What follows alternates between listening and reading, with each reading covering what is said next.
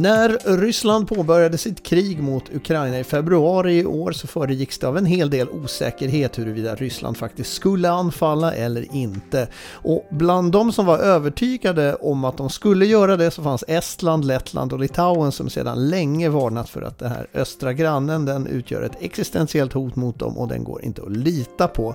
Ehm, men efter den här initiala uppmärksamheten så har fokusen skiftat till de större europeiska länderna som Storbritannien och Tyskland och Frankrike och så vidare. Du lyssnar alltså på Nyhetspodden, jag heter Thomas Selén och med mig har jag Svenska Yles medarbetare med fokus på Estland främst men även resten av Baltikum, Gustav Antell. Så där överlag då, vad skulle du säga Gustav, hur ser man på hela den här krigssituationen just nu i Estland, Lettland och Litauen? Trots vad de har sagt så inte var det ju så att de visste att det skulle bli ett krig, eller åtminstone ett stort krig.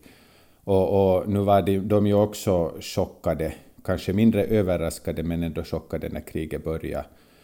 Det som jag tycker är det intressantaste här är den otroliga personliga empatin, eller empatin som, som vanliga människor känner i, i alla de baltiska länderna för ukrainarna. Och den har inte avtagit. Jag vet att jag har haft gäster från Finland, eh, några stycken här under de senaste veckorna, och de har alla sagt att, att de trodde att Finland levde med i det här kriget, men att i, i Baltikum är det, är det starkare.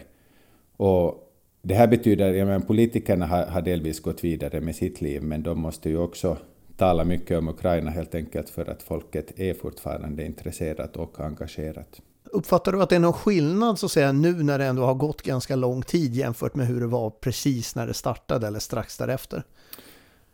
Det är ju klart att, att i vardagslivet så, så, så här med kompisar och sånt så talar väl folk lite mindre om, om kriget och, och det som kanske är en positiv utveckling är att den här politiska korrektheten eller den här kontrollen att, att man hela tiden måste säga sin åsikt och, och be, be, bedyra hur mycket man är på Ukrainas sida och hur svårt man har att förstå, förstå sig på Ryssland. Så, så det har kanske avtagit. På samma sätt kan man väl säga att förhållandet till den här ryska minoriteten, att efter den 9 maj och, och segerdagen då, det, när man var rädd för att, att ryssarna kanske skulle ställa till med bråk, så, och det blev ju inga bråk då, egentligen. Så, så efter det så, så har också den oron minskat ganska snabbt. Den här frågan om de rysktalande eller ryska minoriteterna. Hur ser man på dem nu här i, i respektive land i och med den här situationen? Ja, det, det, där beror väldigt mycket på vem, vem man frågar, i, om, om, vi nu ser på de tre olika länderna. Alltså i Estland så räknar man att ungefär 25 procent av befolkningen är, är ryskspråkig eller ska vi säga som talar slaviska språk, så, uh, ryssar, ukrainare, belarusier och, och, och så där. Uh, eh, här har man ganska långt sett det som så att integrationen har gått bra, uh, men förstås inte så bra att man helt kan koppla av och tänka att, att det inte finns något problem. Estland har nu senast igår, men också då i var det 5 maj utvisat två ryska medborgare som har bott i Estland länge som för att de då sprider hatretorik. Det fanns en viss oro innan den här, som jag nämnde tidigare, segerdagen 9 maj, att, att vissa ryska grupper skulle ställa till stora problem, men det har visat sig att, att det inte finns någon som vill ställa sig upp och riktigt på riktigt bråka och försvara Putin. Äh, det finns många som stöder Ryssland, att, att man säger, det har väl inte undersökts direkt, men att ungefär en fjärdedel av ryssarna som bor i Estland och är de nästan, är nästan alla av de äldre generationerna. Så de har ingen förståelse för hur, hur resterna ser på saken och är, är väldigt Putin-trogna. De är ju inte en farlig, farlig grupp om man tänker sig att, att Putin skulle komma hit, så det finns nog inte någon riktig oro för att, att en eventuell rysk attack skulle ha något få fotfäste i Estland. Ganska samma är det i Lettland. Det är drygt en fjärdedel av, av befolkningen som talar eh, ryska eller liknande språk. Och, och, där är de kanske utspridda mer i hela landet, vilket har gjort att de upplevs kanske av de, de flesta att de har integrerats sämre. Speciellt i Riga märker man det tydligt att, att ryssarna har det. Också Riga är den stora staden i Baltikum och därför så så är det många ryssar, alltså de som har flytt till Ryssland, nu. Men också, ska vi säga, oligarker som under de senaste 20 åren har velat ha ett ställe utanför Ryssland, så har Riga varit deras stad.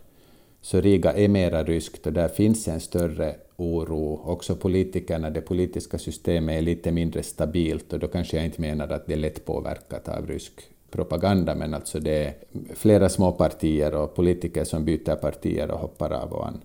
Så, så på det sättet är det ett lite råddigare land. Där säger de också åt mig nu att de, de, de undersökningar som har gjorts visar att ingen egentligen skulle ta emot ryssarna med öppna armar. Och sen kort om Litauen. Litauen har ju bara 5 procent, knappt 5 procent rys, ryskspråkiga, medan till exempel de som talar polska är, är kring 8 procent, så att det är ju inte ens den största minoriteten. Uh, där upplever de inte att, att de har något egentliga problem med sin minoritet. Eh, hur är det med de här minoritetsgrupperna själva då? Hur, hur upplever de den här situationen? Har du någon uppfattning om det? Att det du nämnde lite att det finns små falanger som liksom eventuellt stöttar Putin, men sådär ehm, är de oroliga för att så att säga den andra delen av befolkningen ska vända sig mot dem på något vis? Ja, det, det där är, det där är en, en bra och, och jätterelevant fråga för att det har nog också visat sig att, att faktiskt de flesta, eller en, en knapp majoritet av de ryskspråkiga säger att de har känt av att, att attityderna mot dem har blivit sämre. Och det är ju klart att, som jag sa, åtminstone i början då när kriget började, så var det ju väldigt viktigt att man, människor gick lite och kollade att vad tycker du att, att nu, nu, nu är du väl på Ukrainas sida, så att det, det var ganska tungt för många. Så det, så det där är någonting som vi får se, alltså man talar ju nu i Estland speciellt och Lettland också ganska mycket om att, att snabbare, snabba på den här integrationsprocessen och få bort ryskan från skolorna. I Estland vill man nu ha den här förskoleverksamheten helt på estniska med, med stödpersoner som kan, kan ryska.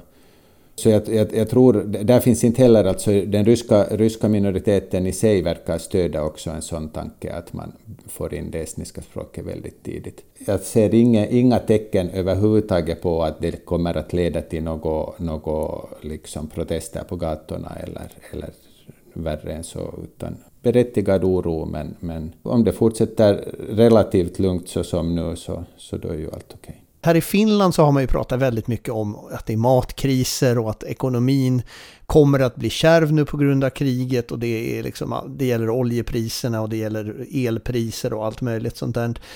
Hur mycket tycker du att det här märks av i de baltiska länderna? Jag menar, det är ju inte heller sådana här superrika länder.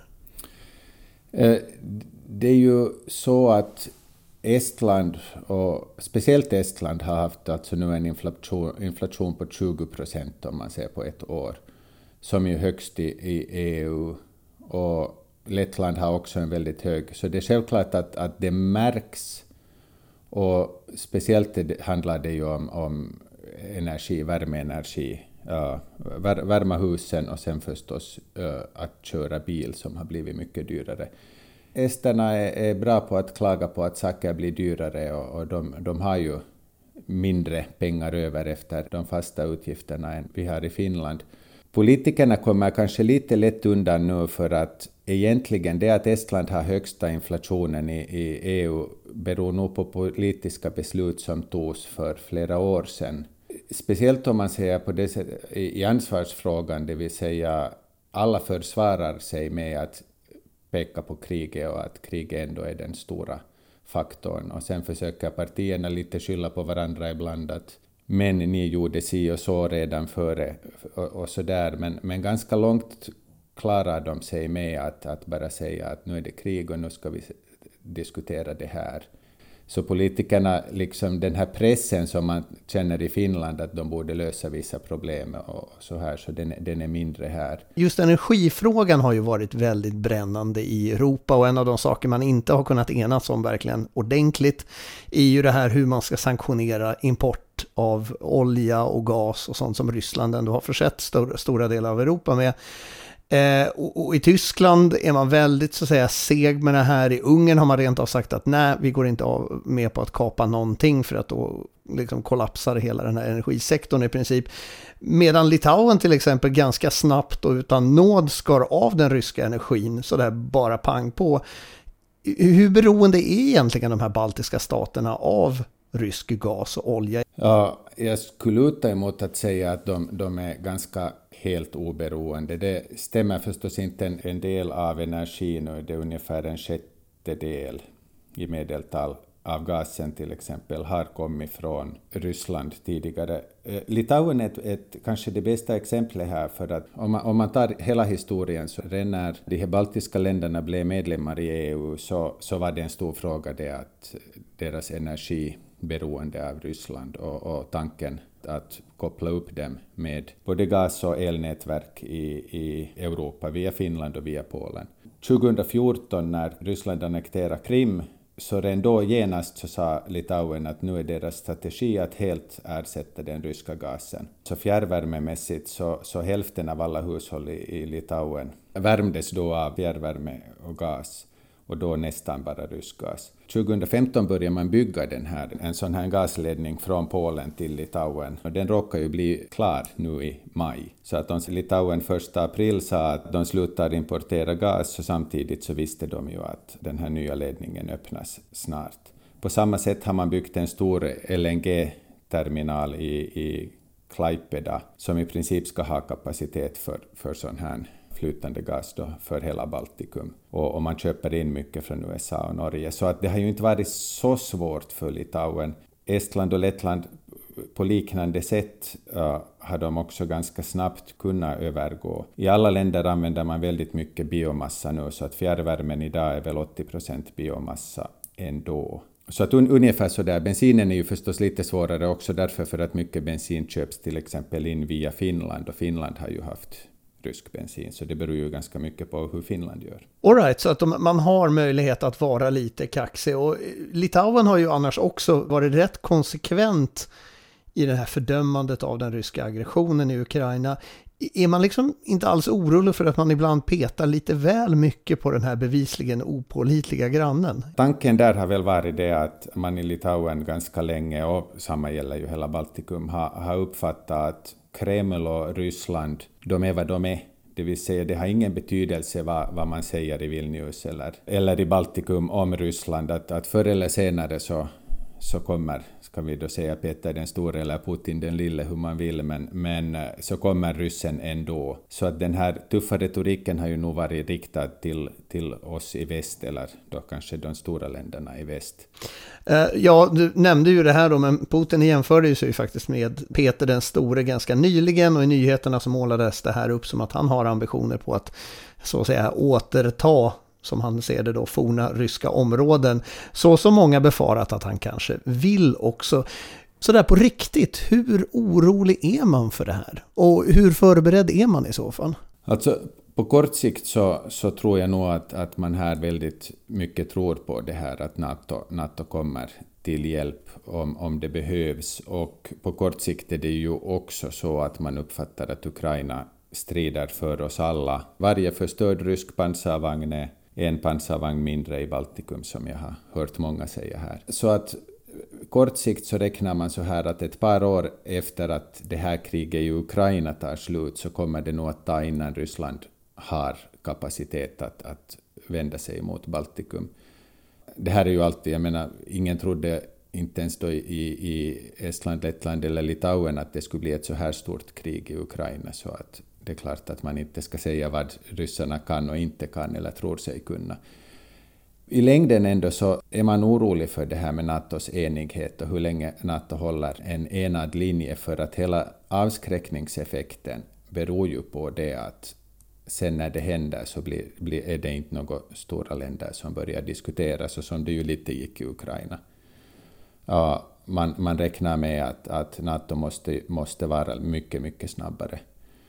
Och det är sant alltså att om, om Ryssland ska gå vidare så tror de nog väl här att, att blickarna riktas mot, mot Baltikum. Vad jag nu har hört sägas så är det ungefär så att så länge som folkopinionerna i väst är, ännu är för en NATO-solidaritet så är det viktigt att få de här stora länderna att, att lova mycket större konstant truppnärvaro i Baltikum. Det vill säga, det behöver inte vara permanent, det behöver inte vara baser i sig, men att det alltid ska vara två eller tre gånger mer soldater än, än just nu. Och så vill man också ha fler, nu är det åtta stycken F-16 stridsplan som flyger över Balt Baltikum, bevakar luftrummet, men att det borde också ökas väldigt tydligt så att om ryssen kommer så ska det ta timmar och inte dagar eller veckor innan, innan man reagerar. Men i det här NATO-pusslet och den här liksom säkerhetsfrågeaspekten, av förekommande anledning så har det ju snackats väldigt mycket om NATO här i Finland och i Sverige. Och USA har visat sig väldigt angeläget att få med eh, de här länderna i NATO. Hur ställer sig de baltiska länderna? Hur, hur, hur, viktigt vore det för dem att Finland och Sverige fanns med där i den här liksom mixen? Alltså, otroligt viktigt är det. Och kanske tydligast märker man när vi eh, nämnde det här med luftförsvar och, och hur många stridsflygplan som flyger i luften. Alltså Finland och Sverige har ju bevisligen väldigt, väldigt bra luftförsvar. Och sen förstås på havet också, alltså hela Östersjön, det här har ju talats mycket om i Finland också, att, att om hela Östersjön blir ett slags innanhav där ryssarna måste åka igenom, men att om, om Finland och Sverige är med så går det att stänga av, av de här eller åtminstone hålla koll på vad ryssarna gör på, på Östersjön. Sen tror jag alltså i dagens läge, om man följer med till exempel den här Turkiet-debatten, så Estland har jag inte märkt att den skulle ha lämnat något spår. Att, att nu räknar man nu med ganska klart att, att Finland och Sverige nästan är med redan och, och snart är med riktigt på riktigt. Gustav Antell, alltså Yles medarbetare med fokus på Estland och även resten av Baltikum. Tack så jättemycket för att du var med i Nyhetspodden. Du har lyssnat på Nyhetspodden. Producent var Jonna Nopponen. Thomas Selén heter jag. Fortsätt lyssna på oss i framtiden också.